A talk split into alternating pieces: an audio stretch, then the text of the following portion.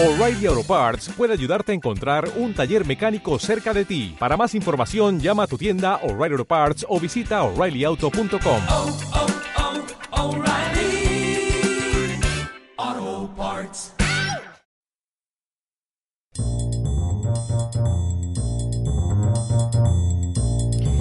Muy buenas, ¿qué tal te encuentras? Espero que bien y espero que estés ya preparado, estés preparada para un nuevo capítulo de World Media. Antes me presento, soy José Luis Martín y momento para hablar de un eh, sector apasionante, un sector en constante crecimiento, así se titula también este podcast, sector del offshore y las plataformas marinas, oil and gas y todo lo que está relacionado con la industria marítima en esas grandes plataformas que vemos y que mueven pues muchísimos puestos de trabajo. Todo ello lo vamos a hablar con nuestro protagonista, él es eh, Alexis Montelongo, es ingeniero, director de proyectos del sector petrolífero y protagonista de este capítulo que recojo del podcast oficial eh, de Steer Training Center Mirando al Mar. Así que prepárate para conocer un sector en constante evolución y un sector donde los detalles son muy importantes a tener en cuenta porque hay muchísimas nacionalidades, muchísimos tripulantes en esas plataformas y muchísimo a tener en cuenta.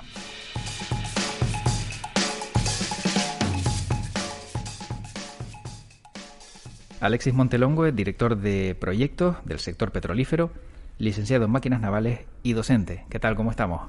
Hola, ¿qué tal, José Luis?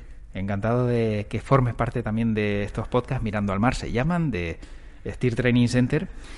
Y yo he tenido la oportunidad de ver el currículum de Alexis Montelongo y desde que comenzó la carrera en el año 1999 no ha dejado de formarse tras más de 20 años. ¿Has contado los cursos que, que ha, que ha hecho? Pues sinceramente no. Simplemente a medida que iba surgiendo la necesidad, los iba realizando y aprovechándome de ellos lo máximo posible. Yo he contado 32 y seguro que se me queda alguno. Hay algunos que no he incluido, pero bueno, nunca los había contado, la verdad. Pues son muchísimos, ¿no? Sí, Porque estamos hablando de más de 20 años y esto supone, pues, a un curso con dos aproximadamente eh, por año podría ser, ¿no? podría ser, sí. ¿Y por qué tanta formación? Quizás eh, unido se une la necesidad, por una parte, de que es un sector que continuamente te requiere estarte formando y por otra también inquietud profesional. O sea que no solo tener la formación adecuada, sino también seguir creciendo, ¿no? Para profesionalmente estar más preparado. Sí, Básicamente. Y de toda esa formación, ¿cuál, cuál recuerda más ampliamente?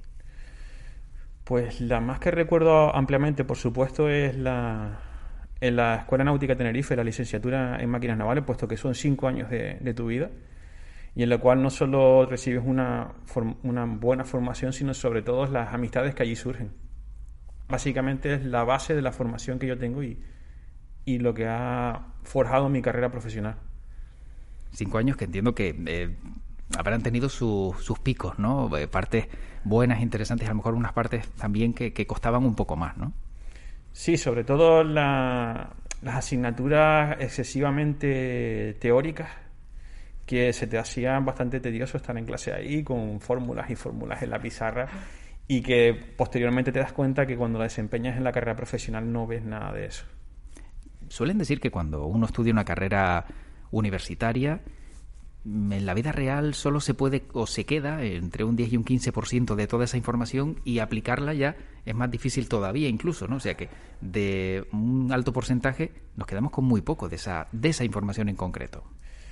Mm, En mi caso particular, te podría decir que ese porcentaje es mayor, pero tuve la gran suerte de la escuela de náutica de haber sido formado en muchas asignaturas por profesores que venían del ramo. Es decir, eh, jefe de máquina, que es el máximo rango profesional que se puede aspirar con esta carrera. Y repito, tuve la gran suerte porque te hacían las clases muy amenas, porque, digamos, un poquito se desviaban del temario oficial y los centraban en sus experiencias profesionales. Y en aquella época que no había internet, pero sí se tiraba mucho de manuales, planos y demás, y de ponerte en situaciones reales. Con lo cual, cuando yo embarcaba, pues me ayudó muchísimo. O sea, sin, sin duda entonces mezclar la experiencia y las anécdotas o, o lo que uno ha vivido con la teoría y la formación ayuda ¿no? a que el alumno aprenda. Y sobre todo, para mí una palabra muy, muy po- importante de la formación que es motivar. Motivar al alumnado. Y creo que la mejor manera es engancharlo a través de lo que tú has vivido o han vivido tus compañeros de, de- de profesión. Ahora como docente, mm, Alexis Montelongo también lo pone en práctica. Sí, la verdad que es una época diferente porque contamos, tenemos la gran suerte de contar con medios que antes no existía. Puedes recurrir a, a, a las famosas TIC, tecnología de la información y la comunicación, como el YouTube. Buenas fuentes, por supuesto, recurrir a fabricantes. Puedes contactar con fabricantes, te pueden mandar vídeos, manuales. eh, puedes, si tu centro dispone de formación, como es mi caso, de simuladores, simuladores reales de equipos que te ponen en situación a bordo de un buque prácticamente. Y estas tecnologías hacen que lo poquito que tú sabes más lo que puedas aportar con esta tecnología es un plus que antes no teníamos. De todos los cursos que antes hablábamos, mm, sin duda son muchísimos, pero mm, toda esta formación marítima tiene algo casi siempre que, he comprobado a través de estos podcasts y es que siempre necesita actualizarse, ¿verdad? Cierto. Eh, en caso de la Marina Mercante es obligatorio porque la Organización Marítima Internacional así lo establece. Es decir, cada cinco años, si no navegaras un mínimo periodo exigido, pues tienes que volver a hacerlo de nuevo todo, básicamente. Y en el caso del oil and gas, pues son cuatro años que el oil gas lo, lo regula el OPITO, dicho sea de paso. Pues por hacer un paralelismo, en vez de cinco años son cuatro. Y también lleva implícito reconocimientos médicos. Y en ambos casos hay que renovarlo cada dos años. O sea que si te sacas la formación en oil and gas y durante cuatro años no haces nada en el sector, es como si no hubieses hecho nada. No, en, en oil and gas es diferente. A los cuatro años obligatoriamente tienes que hacer un refresco. Vale. Vale. En el caso de la marina mercante, si has, demuestras que has navegado, pues eso te permite el no tener que acudir a esos cursos de refresco. Pero en el oil and gas, sí o sí tienes que volver a pasar por la, por la formación. Y en ambos casos es indispensable, por supuesto, el reconocimiento médico cada dos años. También he visto eh, en la experiencia profesional que el primer trabajo fue de auxiliar técnico de pintura en Juan Antonio el, Mal, el Marri, creo que es. Sí, es curioso. por- es curioso porque en mi época de estudiante, en las vacaciones, eh, en aquella época, pues también repito, tenía la gran suerte de que había trabajo en, en obras de construcción normal, pues digo, repito, en las épocas de, de vacaciones, veranos, navidades y demás, aprovechaba. Vivía en un pueblo que eh, había bastante trabajo de eso, tenía suerte, entonces aprovechaba y me sacaba un dinerito que me ayudaba a sacar la carrera. O sea que esto al final es trabajo, esfuerzo y, seguir creciendo, ¿no? De, empezar pintando a, bueno, a llegar a donde ha llegado. Yo no sé si de aquel día a hoy Alexis Montelongo pensó que sería docente, oficial de máquinas, ingeniero jefe de reparaciones navales. Mm, Pues la verdad que sí tenía, siempre tuve la inquietud de- del tema de, de máquinas navales por dos motivos. Porque es lo que siempre nos preguntan a los marinos, oye, ¿eso a ti dónde te viene? Pues muy sencillo, vivo, mm, soy de Wimar, un pueblito de Tenerife, y siempre he estado en contacto con, con el mar, unido a que en mi familia mis tíos siempre lo reparaban todos ellos, es decir, el coche, la lavadora, todo lo que se rompía, pues preguntaban e intentaban ser autosuficientes. Pues esa autosuficiencia unido al mar, si lo combinas te salen máquinas navales. Al final es algo de genética, entiendo también, ¿no? Por lo que veo. Sí, tuve un tío, un tío que también navegó como marinero y siempre me contaba cosas y ya desde pequeño pues y eso ya te empieza a picar y a despertar ese gusanillo. ¿Y cómo es la vida en una plataforma petrolífera? Pues la vida en una plataforma petrolífera mm, son dos turnos, turno diurno y turno nocturno. Difiere mucho de la marina mercante convencional, que tiene dos guardias, por así decirlo, de cuatro horas, es el estándar, con ocho horas de descanso en medio. Pues aquí tienes 12 horas y 12 horas. Y dentro de esas 12 horas tienes una hora para comer, con suerte. Y en medio tienes el coffee time, que los marineros y subalternos sí tienen la suerte de disfrutar, pero nosotros los oficiales, cuando ya tienes una responsabilidad a bordo, muy difícilmente te puedes parar a echar un café. O sea que eh, el que más responsabilidad tiene es el que menos descanso tiene también o el que menos probabilidades tiene de, de poder disfrutar de, de una desconexión en un momento dado. Si lo ponemos en una gráfica, sale así. Te puedo decir que el, el OIM, el Offshore Installation Manager, que vendría un poquito así, por así decirlo, el equivalente a un capitán en mercante, duerme una media de cuatro horas al día. Tiene la responsabilidad total de un equipo de entre 180 a 200 personas y la presión del armador de una instalación que maneja muchísimo dinero. ¿Y eso es sano? Pues supongo que a la larga no. Eh, aparte que yo doy formación en prevención de riesgos laborales, sé que el, el estrés es bueno cuando suele ser la curva tipo ondulación, es decir, tienes el pico y después lo suficiente para recuperar. Pero si durante 28 días estás a ese nivel, muy sano no debe de ser. Porque hay personas que sí es cierto que, que tienen la capacidad de dormir poco y no les pasa nada, pero no todo el mundo puede hacerlo. Yo que soy bastante dormilón me costaba al principio. Pero sí me conseguí a- adaptar, digamos, relativamente rápido por la motivación que tenía de entrar a un sector. en- logré entrar en un sector que cuesta al principio entrar, hay que decirlo, que la- las personas piensan que es llegar a hacer un curso y ya está, y no, lleva más esfuerzo detrás. Pero una vez dentro te motiva y si realmente te gusta, pues un poco pues tiras para adelante y, y con esfuerzo pues te acabas adaptando.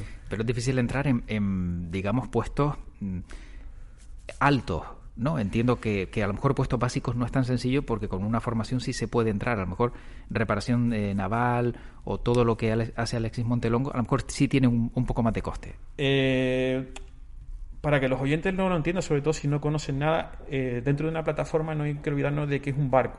Entonces, dentro de un barco están, como era mi caso, eh, los oficiales de máquina y los oficiales de puente de gobierno, que son los que dirigen la plataforma y la sitúan en el sitio. Estamos los de máquinas que proveen servicios, es decir, que haya luz, que haya agua, que haya propulsión, que no falte de nada. Y después están los otros tres departamentos que son el de seguridad, el de perforación y el de subacuáticos. Vale. Esos tres departamentos, llamémoslos no marinos, eh, requieren un acceso y una formación diferente. E incluso el personal de marinería, en el cual eh, el punto indispensable para todos es el tener la formación OPITO de oil and gas. Cualquier persona que pise una plataforma tiene que tenerlo, por motivos de seguridad laboral. A partir de ahí, si eres marino, tienes que tener la carrera universitaria, más los periodos de embarque y demás. Y por otro lado están los no marinos, por así decirlo, que ya es formación interna de la empresa o experiencia previa relacionada, porque a nivel internacional no hay una formación reglada que te diga que para tú ser perforador o u operador de un robot submarino tienes que tener tal carrera o tal formación profesional. Y aquí va un poco lo que tú hayas hecho más, una vez dentro, lo que la empresa te aporte. Se entiende. Eh, ¿Cuánto tiempo de media se pasa en una de estas plataformas? La rotación normal son 28 días, 28 días, es decir, 28 días a bordo, 28 días en casa. Eh, hay convenios que te, por convenio te establece que puedes permanecer una semana más a bordo por razones de visado, de que tu, tu relevo no lo ha podido sacar a tiempo, cancelaciones de vuelo, mm, las circunstancias geopolíticas actuales que sobra mencionar, pues que te retrasan el que te llegue tu compañero a bordo. Y después está la élite, que yo lo, ll- lo llamamos la élite, que son los que navegan en el mar de norte de Noruega, pero tienen bajo convenio noruego. Ellos están dos semanas a bordo y cuatro en casa. Vaya. O sea, navegan la mitad y descansan el doble. Sí, a eso aspirábamos todos los que no éramos noruegos, pero muy, muy complicado entrar en, ese, en esa pequeña parcela de, de, Bueno, eh, ellos tienen esa ventaja, pero nosotros tenemos sol en Canarias y buena temperatura, ¿no? Que en Noruega Sí. quizá a lo mejor no, no lo tienen, no, no es igual. No, y el mar del norte es bastante complicado. Claro, sí, entonces tiene su, su, su Tiene. Claro. ¿Y qué es lo que más echa de menos en ese tiempo de 28 días en una plataforma? Cuando estás a bordo, ¿te refieres? Sí. Eh, pues la familia, el contacto, digamos el, el contacto, vamos a decirlo así, contacto físico, porque como tienes wifi a bordo, si no te falla la antena, pues puedes hacer videollamadas eh, constantemente, utilizarla en tu tiempo libre, evidentemente, porque no está permitido en, en tu tiempo de trabajo utilizar el teléfono móvil, pero en tu tiempo libre puedes contactar con la familia como si estuviese, digamos, trabajando en otra isla y no los ves Mm. con frecuencia. Dispones de de instalaciones, tienen un cine, tienes pequeños gimnasios. Entonces, quizás la vida no se hace tan dura como la marina mercante, incluso las plataformas hace 30 años. Claro. Sí, el no tener el contacto sobre todo con la familia o amigos era lo peor, ¿no? Los hijos, los Sí. padres, A nivel psicológico. claro. Ahora ya, gracias a las videollamadas, por lo menos los ves, no los puedes tocar, pero por lo menos ves y, está- y ves que están bien, que eso da- también da tranquilidad, ¿no? Sí, o no solo hay una palabra, sino simplemente la, la- ver la sonrisa de un ser querido, pues ya te anima bastante. Si ponemos el foco en la industria offshore, ¿cómo de importante es este, este sector? Pues es el punto de partida para un, un bien esencial que nos permite vivir, que es la energía. Es, sobra decir que es energía fósil pero por ejemplo en Canarias tenemos una dependencia muy alta de las energías fósiles. Entonces, si la prospección, que digamos es la segunda etapa de la obtención de petróleo en el mar, pues sería muy complicado, por ejemplo, vivir ahora aquí en Canarias. No hay que ser realistas. Si dependemos de la energía fósil, el offshore sería esencial para Canarias. ¿Y somos conscientes en Canarias de la importancia de este sector? No. En absoluto, ¿no? Rotundamente. De hecho, eh, una de las grandes aportaciones, aunque no se sabe, del offshore a Canarias es que cuando empezaron a venir a principios del año 2000, ellos tienen un estándar de seguridad a bordo y de calidad muy alto. En aquella época, las empresas de reparaciones navales, mm, digamos que estaban bastante alejadas del nivel de seguridad que ellos requerían a bordo y básicamente dijeron, si ustedes quieren entrar a mi casa a reparar, tienen que subir el listón. Y eso fue un acicate positivo para el puerto y a día de hoy los resultados de que las empresas, digamos, han aumentado el nivel, incluso por, en algunos casos, por encima de la legislación laboral española. Claro, es fundamental también, ¿no? O sea, si tú vas a subirte a, a, una plataforma o vas a hacer algo, como dices, dentro de mi casa, tienes que cumplir mis normas. Sí, exactamente. De hecho, ha sido, una, repito, un acicate positivo para el sector de las reparaciones navales en Las Palmas e incluso es lo que, digamos, podría arriesgarme a decir que ha impulsado de que en Tenerife también, en el puerto de Santa Cruz, haya empezado a comenzar una actividad de que los tinerfeños llamamos de menos, porque sin un puerto estaría muerto. Sin duda. Y además, eh, pues esta industria va mucho más allá de las plataformas petrolíferas, ¿no? Encontramos eh, buques de apoyo, eh, drill ships, etcétera. ¿Cuántos hay y en cuántos ha estado Alexis Montelongo?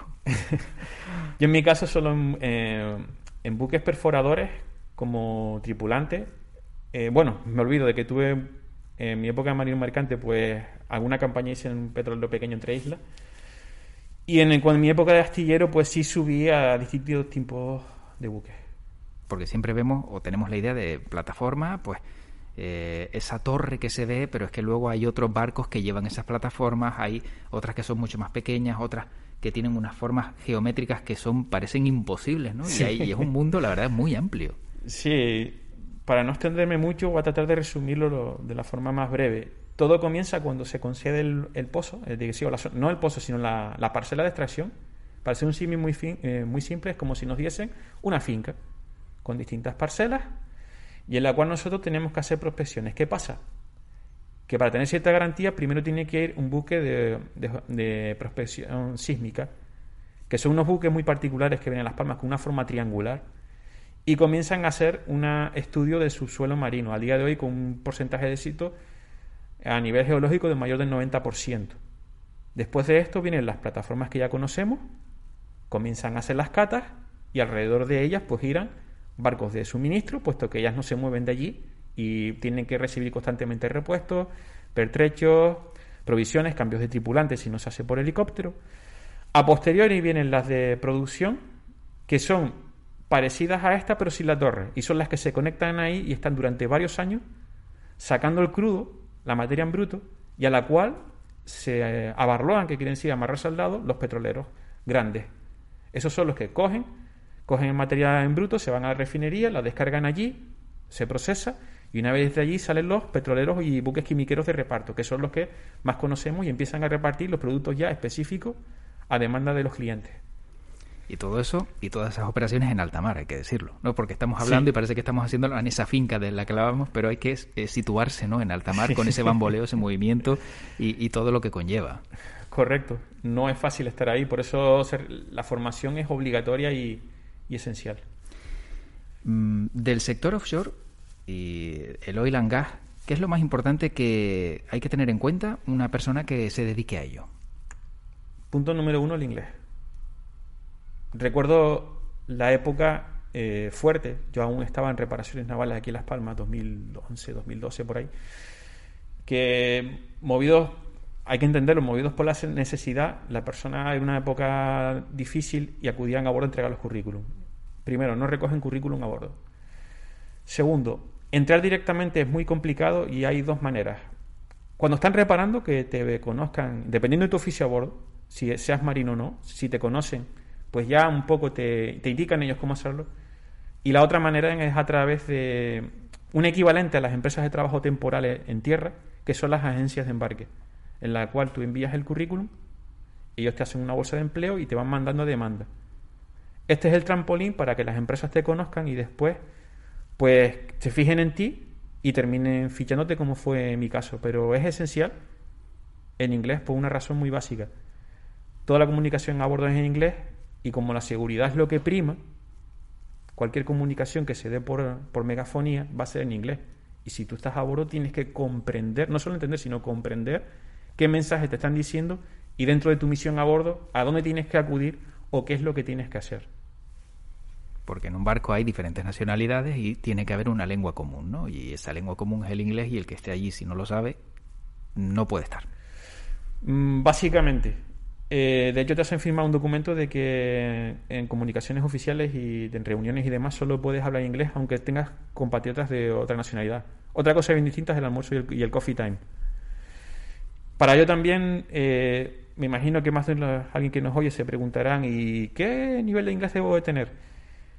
Eh, realmente, eh, formación como escuela de idiomas, el Cambridge, el TOEFL y demás, ellos casi ni los miran. Ellos parten de la base de que desde el minuto uno te van a llamar en inglés y las entrevistas, como yo tuve que pasar tres diferentes, van a ser por videoconferencia, todo en inglés. Y no van a pensar, ay, eh, este español vamos a ver si me entiende. No, no, ellos van a su ritmo. Y para ello sí hay una formación específica que es el Marlins, que está, digamos, es una formación pseudo privada, pero es la que marca el nivel en formación marítima. Y es la que ellos piden para prefiltrar candidatos. Y todo en inglés y como dices a un ritmo en el que ellos hablan como si estuvieran hablando con su primo, su hermano o su compañero de trabajo y no les importa que seas español, que seas de Tenerife, que seas de donde sea. Exacto. Eso sobre la, eso es, mm, es lo normal. Excepcionalmente, cuando hay reparación naval y cogen gentes del país de origen y les interesa que se queden a bordo, si tienen un nivel básico para entenderse con, con el personal y entienden lo indispensable para la parte de seguridad, pues a veces pues echan una mano y pero sí les piden a la gente de que tienen que mejorar su inglés porque es oferta y demanda. Pero lo habitual es que tienes que hablar inglés. Y luego aparte tener una formación, aunque sea básica, para entrar en un puesto básico y luego ir creciendo o ir subiendo de nivel, ¿no? Sí, aquí, como decía antes, distinguimos marinos y no marinos. El marino tiene su carrera igual que en un buque mercante y los no marinos pues tienen la formación interna de, de empresa en función de la posición que ocupen a bordo y cuál sea el, el máximo nivel a alcanzar.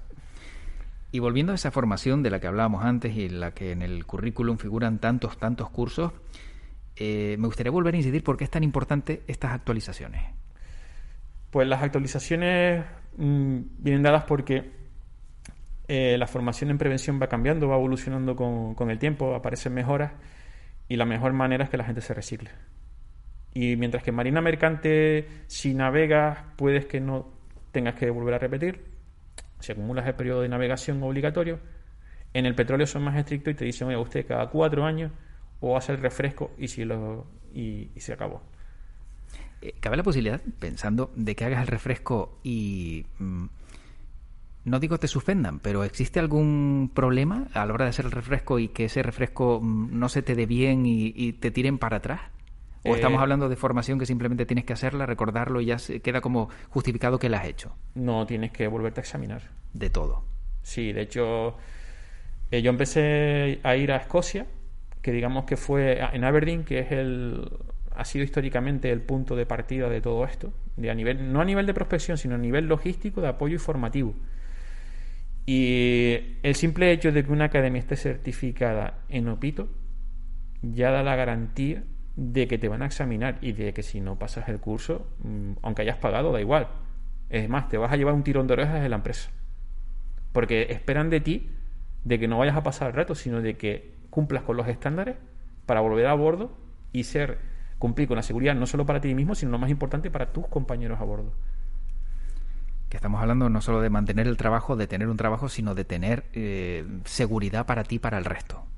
Exacto, esa, de hecho, desde que te subes a bordo, notas como la cultura en prevención de riesgo cambia. A mí me pasó. eh, estamos en España, yo no digo que seamos malos ni, ni vayamos a la cola muchas cosas ni demás, pero sí notas el salto de la importancia que se le da a la seguridad a bordo. Para ellos es esencial. Te pongo un ejemplo rápido.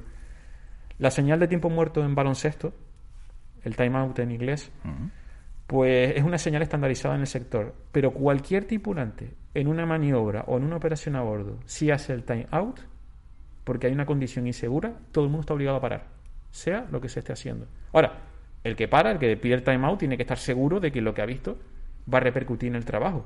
Pero nadie discute nada, simplemente se mira, se para el trabajo y se analiza qué ha pasado. Todos, absolutamente todos. Todos, todos los que estén involucrados en ese trabajo, en concreto. Con lo cual es algo con lo que se no se puede bromear ni nada parecido, porque se para todo lo que se está haciendo y encima todo el mundo espera que haya ha pasado algo para que se pare, ¿no? Correcto. Y es una señal que está estandarizada, justo, pero eh, ¿proviene del baloncesto o al contrario? El baloncesto se aprovechó de esa señal. No, yo, a ver, la verdad que no sé el origen, pero supongo que como el baloncesto estaba antes del offshore, pues vendría del baloncesto, pero es muy, Mm. Muy intuitiva, muy comunicativa, igual que levantar pulgares el OK a nivel internacional, pues aprovecharían de esta señal para poder instaurar la bordo y decir, oye, cuando ves el time out, Mm. quiere decir que aquí todo el mundo para y vamos a ver qué, qué es lo que ha pasado. Exacto. Tiempo muerto para todo el mundo Sí. y, y vamos a, a sentarnos y, y a ver qué ha ocurrido. Como docente, ¿qué es lo que más curiosidad eh, despierta en las clases de Alexis Montelongo a los alumnos? Eh, la parte práctica. Y más que esto de información profesional, los alumnos van con una expectativa de, oye, yo quiero aprender de lo que voy a trabajar. Entonces, o bien te apoyas en, información real, es decir, manuales, información técnica, planos de un barco, tus propias experiencias personales de compañeros y, como repito ahora, también el uso, tenemos la gran suerte de tener el apoyo de simuladores reales de buque.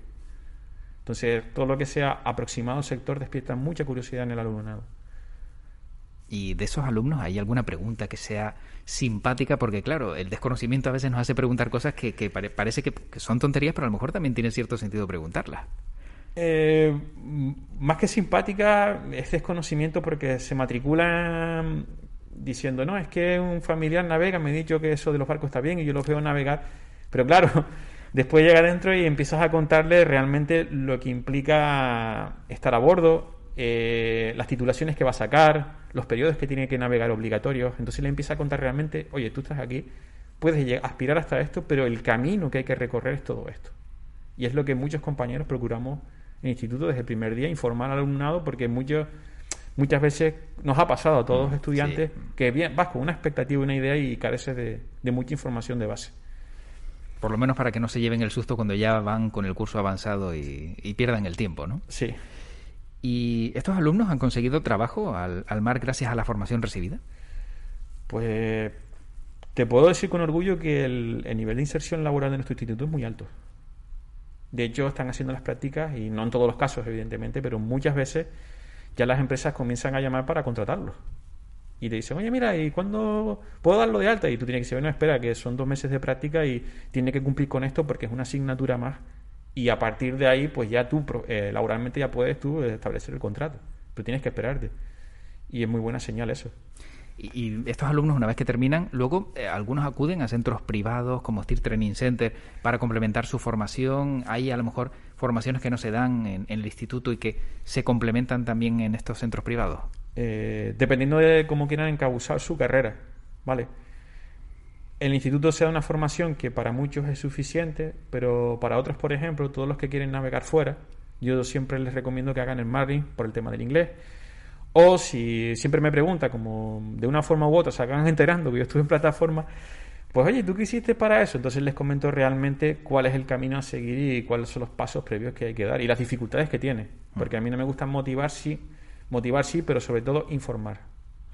Y mm, ahora que hemos vuelto otra vez al, tema de las plataformas, eh, eh, me ha venido a la cabeza también que, que no sé si dentro de todo eso que cuenta eh, Alexis Montelongo en clase hay alguna anécdota curiosa también, porque a mí yo soy amante de las anécdotas y de, de esas historias que son tremendamente llamativas y que, bueno, recordarlas siempre es maravilloso. Pues una muy curiosa, que comento a mis alumnos porque doy inglés técnico, eh, me sucedió a bordo pues con un contramaestre escocés. Yo por circunstancias profesionales pues viajé mucho a Escocia antes de incluso embarcar, entonces el acento escocés los entendía. Pues nos fuimos para el puente para poder embarcar un contenedor de repuestos para la máquina y el oficial de puente era irlandés. Comenzaron a hablar entre ellos y yo al irlandés lo entendí un 15%, un 10-15%. Digo, bueno, voy a esperar a que termine de hablar y ya con el contramaestre, que es escocés, que son de misma nacionalidad, pues ya me contra él. Termina este señor de las instrucciones, se marcha del puente y me mira el escocés a mí y me dice, ¿qué hay que hacer? Le digo, no lo sabes tú, que es casi tu vecino, y me preguntas a mí que soy español. Y empezamos a reírnos, tuvimos que llamar otra vez por radio para que volviese para atrás y nos volviese a explicar más despacio de dónde tenía que embarcar el contenedor, en qué fila, en qué columna, en qué altura de la cubierta, etcétera. O sea, esto es como un escocés, un irlandés y un español. Sí, ¿no? más o menos suena chiste, pero fue, re- fue verídico. Y ni siquiera el escocés le entendió.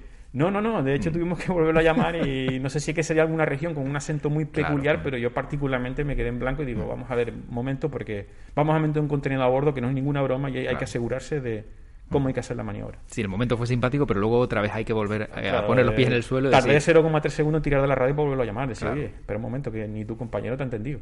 Sí, sí. Eh, estamos reflexionando sobre lo que hablamos y, y aquí tiempo muerto volvemos atrás, ¿no? Otra vez Por supuesto. al principio. Bueno, para ir acabando, como profesional que recomienda a aquellos que quieran formarse en la industria offshore.